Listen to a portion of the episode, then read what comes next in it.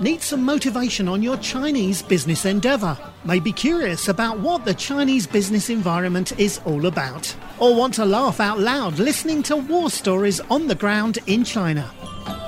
Then this is your show, China Business Cast. Welcome to a new episode on the China Business Cast. Eight years ago, or over eight years ago, this podcast started and was created to help people to buy and source from China. We thought it would be fun to share a little bit more about what changes happened in the past eight years, how to deal with factories now, any changes on the supply chain. We had an opportunity, and with me, I mean Lena and myself, had an opportunity to discuss this topic with sourcing from China with the Lithuanian companies and entrepreneurs. Over 60 of them showed up, and we had the chance to also share this exclusive interview that Lena did with me with you, all of you. I think it would be fun. We will go through tons of topic, but I think the main takeaway would be on how the supply chain has changed to a demand chain. More about this in this episode. Hope you enjoy and let me know if you have any comments. Please do follow or like this episode. Leave a comment and a reply. Share it if you think it's valuable with your friends and family. Hope we can continue to contribute more content to all of you and please do reach out. So Simon has been in China for over 10 years and has been responsible to manage close to 40 million euros of procurement orders throughout his career. Is that right? Yeah, roughly. Yeah. Roughly. And I think you have always been my inspiration because I have always turned to you for transparent, honest, and uh, systemic advice of how to think about a certain situation. And I would like to also mention that recently me and Simon have started to partner up uh, on a new project completely. We have become hosts of China's oldest business podcast. It's called China Business Cast. And I would really encourage everyone to follow China Business Cast on your favorite platform. Could be Spotify, could be iTunes, could be anything else. And uh, you will find that uh, we have plenty of episodes about supply chain because that was the primary questions people had eight years ago. So since we have about only 20 minutes with Simon, you can list all the questions in the chat and you can totally talk to Simon later on LinkedIn. And I think uh, if Simon agrees, we can even make a little feed on LinkedIn and answer all your questions that we couldn't answer during this conversation. Sure. I'm open Thank to that. You, Let's get started. yeah. So we can see that it's about 60 people joining us today and all of them, I'm told, are very experienced uh, procurement managers. Good. So why were you important even before the pandemic to work with for the Dutch companies? Why wouldn't they go directly to the suppliers and source themselves?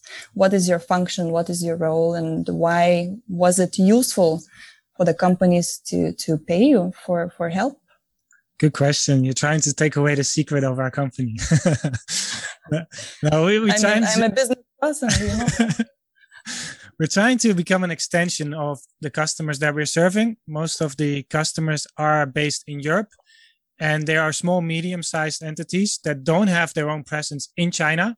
For them to be able to really have control of what they're buying and what they want to ship, they want someone here who can be their ears and eyes. Because the moment that you come for a visit, the moment you get onto the plane, everything is already out of touch. And in China, it's much better and much promising if you have someone here. So for us, we're like the ears and eyes for the companies we source for and we ship for, just to be able to get control on the supply chain, to increase the communication, have someone who can speak the local language, can go to the factory if there's any issue or need for that. It, it just feels much more trust. There's just much more trust because there's always a barrier if you do cross border trade, as you also will know. Well, I think for me, what is very interesting, what we discussed earlier is sometimes your reputation in the market, because you have been here for 10 years, is helping you get better prices from the suppliers. So let's say my previous clients in Lithuania are some of the biggest companies and they would come to me and they would expect uh, to be able to access the same level suppliers that are the biggest in China, but they don't sometimes understand the, the complexity that it's really mm. less about the size and more about the people. So maybe you can tell us a little bit of how you would choose a supplier and uh, what would be the process if somebody is about to work with you. Yeah. If you're already new to, if you're new to buying itself, then it's definitely helpful to have someone here that has an experience because that's in the end what suppliers look like. What is your track record? Not just as a one that's going to buy, but also the person or the company they're going to be communicating with. In the end, Chinese tend to still try to cut corners. So that's what you have to be very careful and cautious about. So having someone that has done it before or has, has knows where, where to look out for is, is very important. For us, we kind of have like a whole a process. Normally there's an inquiry for a product. We do mostly consumer products not industrial, but mostly consumer products. And for that, it's always we get an inquiry, we get the requirements. Doing the requirements already takes some time just to be able to specify what it is someone exactly wants. Because by now we know that almost everything is available in China, but you have to ask the right questions to be able to uh, get what you are looking for. So that's a very important part for us to, to help with the, the requirements. Then we will look for suppliers so normally around 10. And from this 10, we make a short list from three to five that we like. Then we will be, in most cases, we're quite transparent on what supplier we have or information we have so that the choice can be made together. In the end, for us, we are more facilitator. When we expect that the company we work with in Europe, they are the expert of the product. They know what they want. They've been doing that before. They have a passion for it. They have certain knowledge that we have still have to build up we don't have knowledge about everything that exists. I mean, that's impossible. We just have knowledge of how to systemize it, how to control it, and how to make a process out of it and be your spokesman here. After we have this short list, then for us, we check, of course, on pricing, but probably most importantly, the communication. How well are they replying to our questions? How fast are they replying? Do we feel like there's honesty? Once we have that short list narrowed down, it's very important for us to show our face. Mm. We have to be going to the factory and see what's going on because if you go to a, a Canton fair, and I think now this year Canton fair is only online, mm. a lot of these booths are trading companies. To be able to identify, am I dealing with a trading company or with a factory? And sometimes the trading company will take you to a factory to make it look like it's theirs. And then you see on the outside of the company, on the factory, you see a different company name. So that's already like a red flag. I'm not dealing with the with so, uh, directly. What is the danger of not dealing directly? In my experience, one time I came to a factory in a similar situation like yours, yeah. and I asked the person who introduced himself as the manager. I said, I would like to talk to your head engineer. What's his name? And the person just froze yeah. they didn't know the name, you know, and it's very obvious that now I know. And then he started talking to me about, you know, I will give you 10%, just uh, keep playing the part. And I was like, hell no, you know, this is not what I do. Yeah. But imagine how many of these hidden things are happening. So I'm just wondering what uh, is your kind of education to your clients, why they wouldn't be interested in working with the, the middleman, the Chinese uh, trader and would go through the hassle of going and finding the factory directly. What is the logic behind it? Working with a trading company is fine as long as they are clear that they are a trading company. If they're trying yeah, to pretend to be a factory, then it's then it's a red flag. Mm. Because what a trading companies they solve quite a lot of problems as well because they already have bigger purchasing power.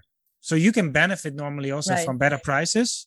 And if your MOQ, if your minimum order quantity is low, it's very difficult to get space in a factory and get the attention you want or you need. Uh, that's one one important reason. But the other reason is if you have products from with different kind of materials, you will probably need multiple suppliers. So to be able to combine that into one order, it helps to have a trading company that can facilitate that. We are actually a trading company ourselves that can facilitate that part as well, just to be able to do the local purchasing and also the combined export because not every factory has the rights to export everything. They also have a list of products they're allowed to export and import. For that is a trading company can help because they have just a wider scope, mm. normally lower MOQ and stronger negotiation power in general. So as long as the trading company is honest about it, I have no problem with that. And my MOQ is low. I'm fine with not dealing directly with the factory. Uh, but if the quantity goes up and the, the product is just one product, or just many of the same, then you really want to work with the factory because then you need have a chance to be more in control and to develop your product and to add sp- things to it that will help you to uh, stand out of the of the, your competition. I think another issue is that uh, traditional Chinese businessman will say yes. Can you mm. give it for this price? Yes.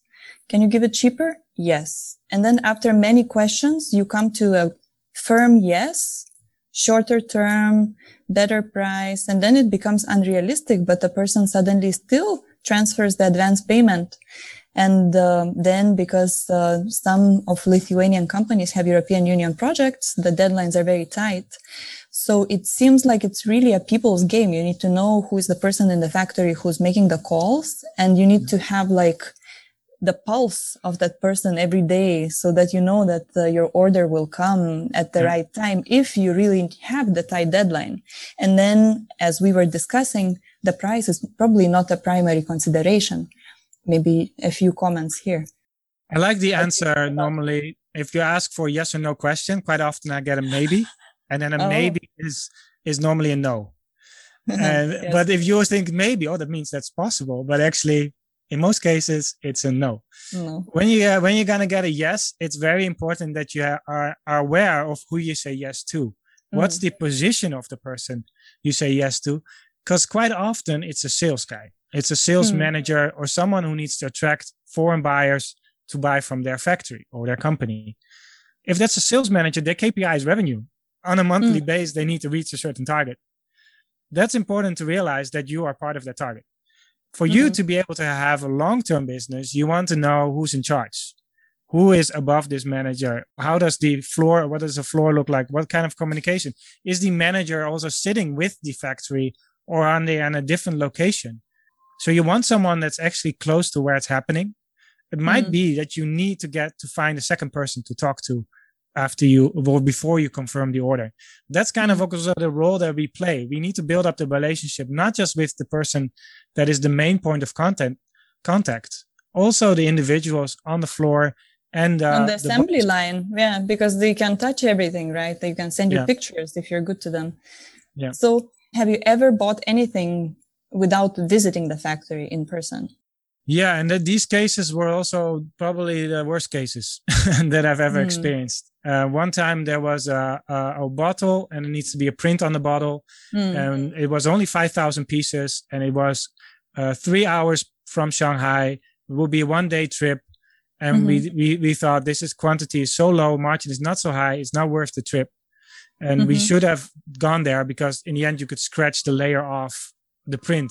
So mm. whenever you would in watch the picture, the, it looks good but on the, the picture you, it looks good mm-hmm. yeah and another one was we went to uh, in shandong we are in the north of china it were marble tiles and they say it was purely natural mm-hmm. but it was just used chem they used chemicals and they produced on different locations because they couldn't handle the quantity we had five or 10 containers or something mm-hmm. of the same and they wanted identical obviously because it's going to mm. be on the hotel floor yeah these floor tiles they said were, yes they can do it they can do it, yeah. And then yes. we went there, and there was a complete mess. Five different locations. Each location had had different colors. Uh, we end up shipping out, but then whatever shipped out arrived completely like all the all the ink, all the chemicals were gone. So it was wow. just a white towel, more or less. Mm.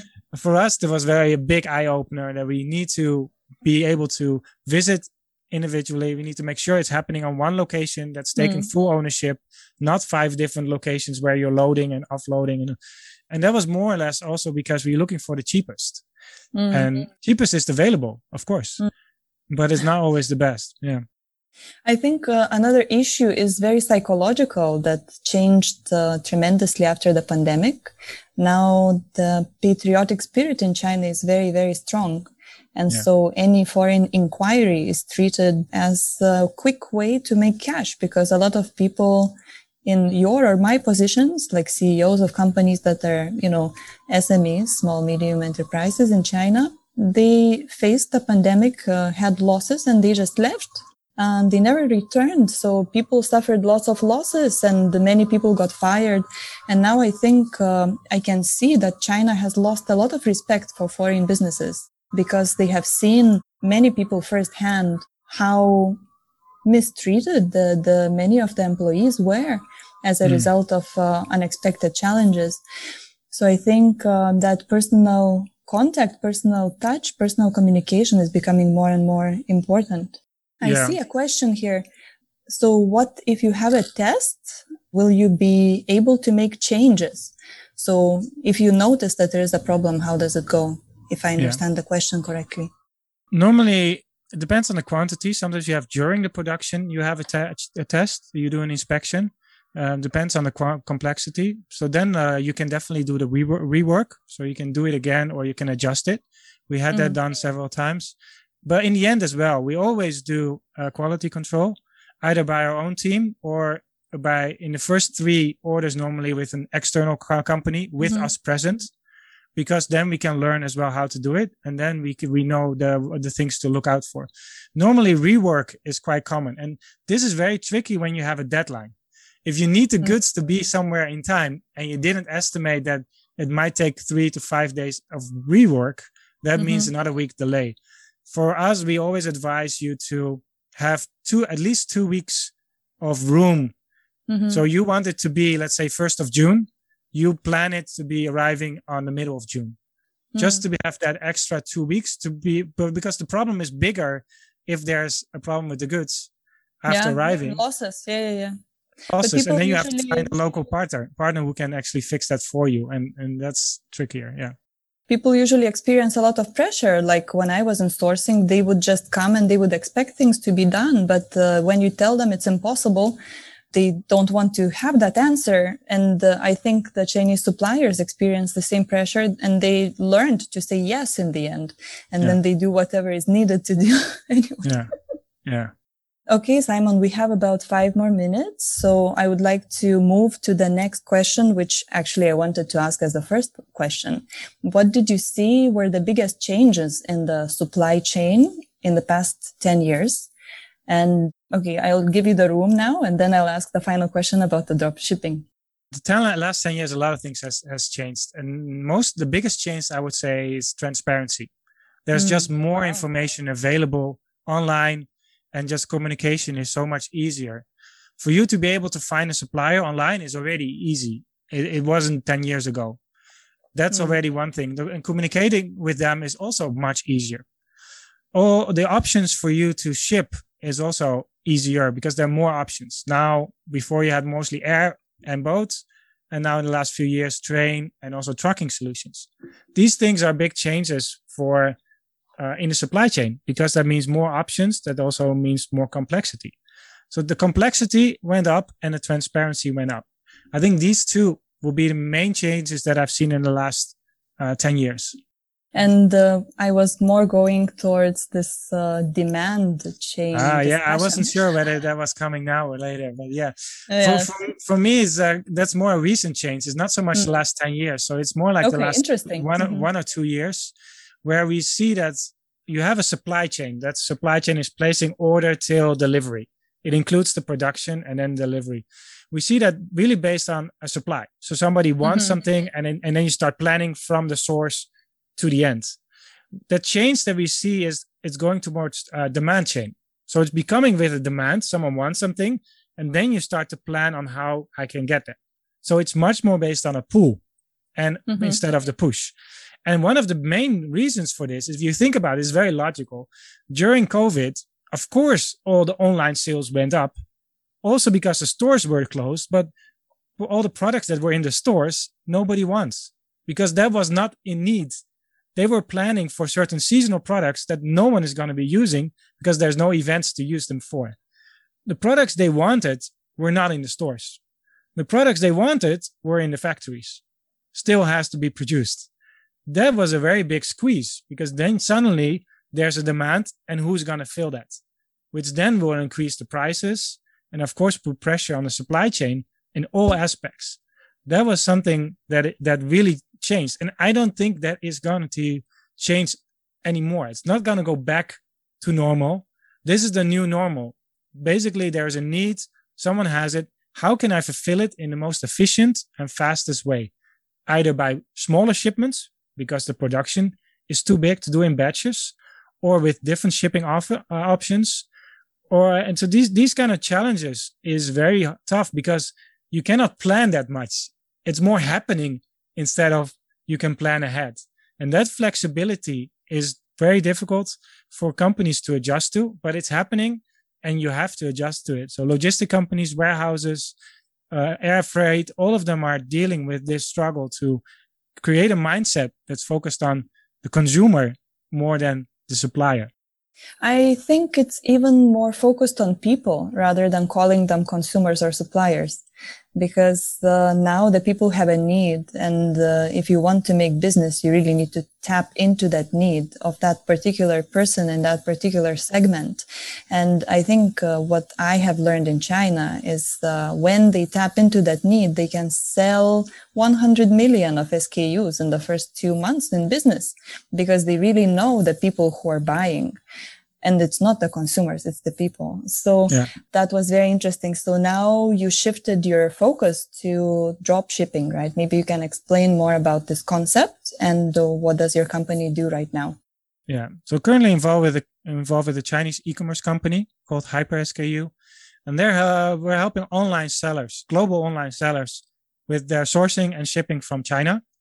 And that's mostly b2c so what mm-hmm. happens is the online seller has a store they get the order, but the product has not been purchased yet. So once the order is in, we will purchase it from the supplier. We'll bring it to our warehouse and ship it directly to the end user, to the consumer. And that's really demand. And, and that's really demand supply, demand chain, which is basically the key point. And I'm not saying that dropshipping is the best method, but it is a great way for tapping into a demand and fulfilling it either from a domestic warehouse which is not your stock, but you're using someone else stock or from China or whatever. That's something that I, uh, I'm very passionate about because everyone mm. is trying to build their own business, their own freedom and online building an online store is now just is booming. Uh, e-commerce is going to be part of every brand's portfolio now. Even if the main revenue was offline, suddenly the company had to switch and put all their attention to the online business, which was much less relevant before. Global brands, local brands, local entrepreneurs, all are considering how can I do online sales and how can I reduce my costs? And maybe dropshipping is a way where you just don't buy the stock, but ship out whenever there's an order.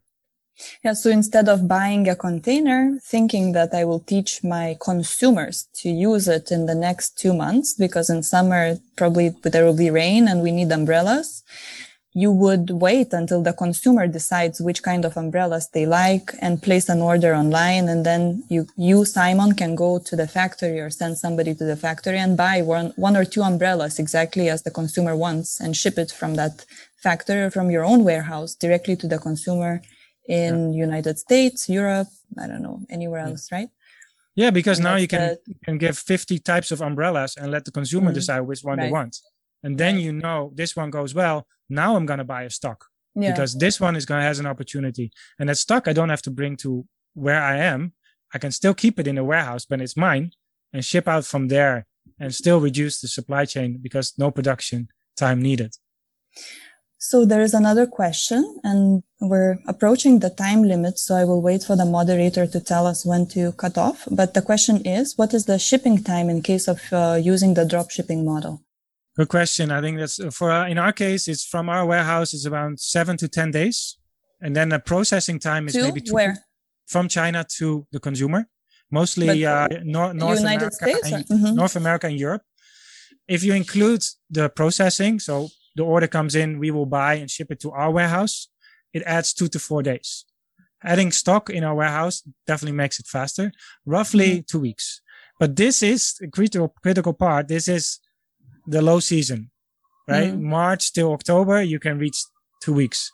From October till February, very difficult to reach two weeks just because the supply chain is so much under pressure that it's hard to, to do that. So in that case, very important to consider local stock where your consumers are, uh, or inform them ahead that it might take three weeks. I think one thing that I would like to educate the Lithuanian listeners about China is that yes, in the previous uh, conversation, the um, person presenting said that China is still lagging behind in some technologies. But then in terms of e-commerce, I think if I choose to buy a sweater in a different color of different composition and submit the order to the factory and want one sweater only on Taobao, it will reach my apartment tomorrow yeah. in one day. So yeah. the direct to consumer business model in China is so established that uh, having a delivery to your home in two days is expected. It's mandatory. It's not nice yeah. to have. So I think it's only the Europeans, the United uh, States and these Western consumers uh, would be willing to wait for two weeks. So yeah for the, the ambition of Alibaba is 72 hours global delivery from China to anywhere. That's kind of the norm. So in the next two years, I think it will go to three to five days. Yeah.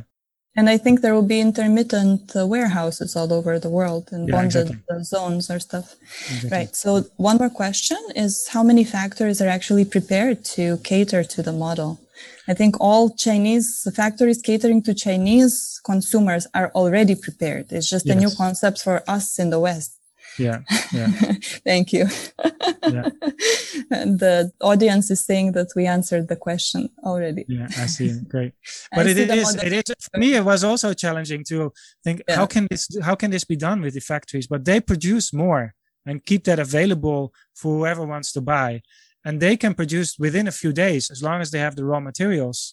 And sometimes the raw materials are very nearby. China factories are structured by end product. A lot of right. the factories are together. That means that the raw materials are also very close to the factory. That's just the ecosystem that's created around the factory itself. And that's very important because that creates a lot of flexibility to do this kind of demand chain and support uh, support this. I think you know what, Simon, is uh, Lithuanians imagine a factory being more similar to the Lithuanian factory, which is based uh, on the IKEA model of high automation. So anything they do is in the quantities of hundreds of thousands, and it's very difficult to stop the production. But in China, the human labor is cheap, and that's why it's actually based on hands hands-on mm. tasks and therefore they can adjust very quickly to any new arising demands. And yeah. i think uh, the culture has really built this flexibility in this aspect. Yeah for sure for sure. Yeah. Okay we're getting the warning so thank yeah. you simon so much. You're very welcome. it was useful and interesting for Lithuanians to hear a voice of somebody who's been working with other Western companies for more than 10 years and I'm really glad that we were able to share this with you all. Thank you. Doing business in China is a complex world. You can quickly feel alone and lost in its maze. But don't worry, China Business Cast is here for you. Sign up for our newsletter and regular updates on our website at www.chinabusinesscast.com. Thanks for tuning in.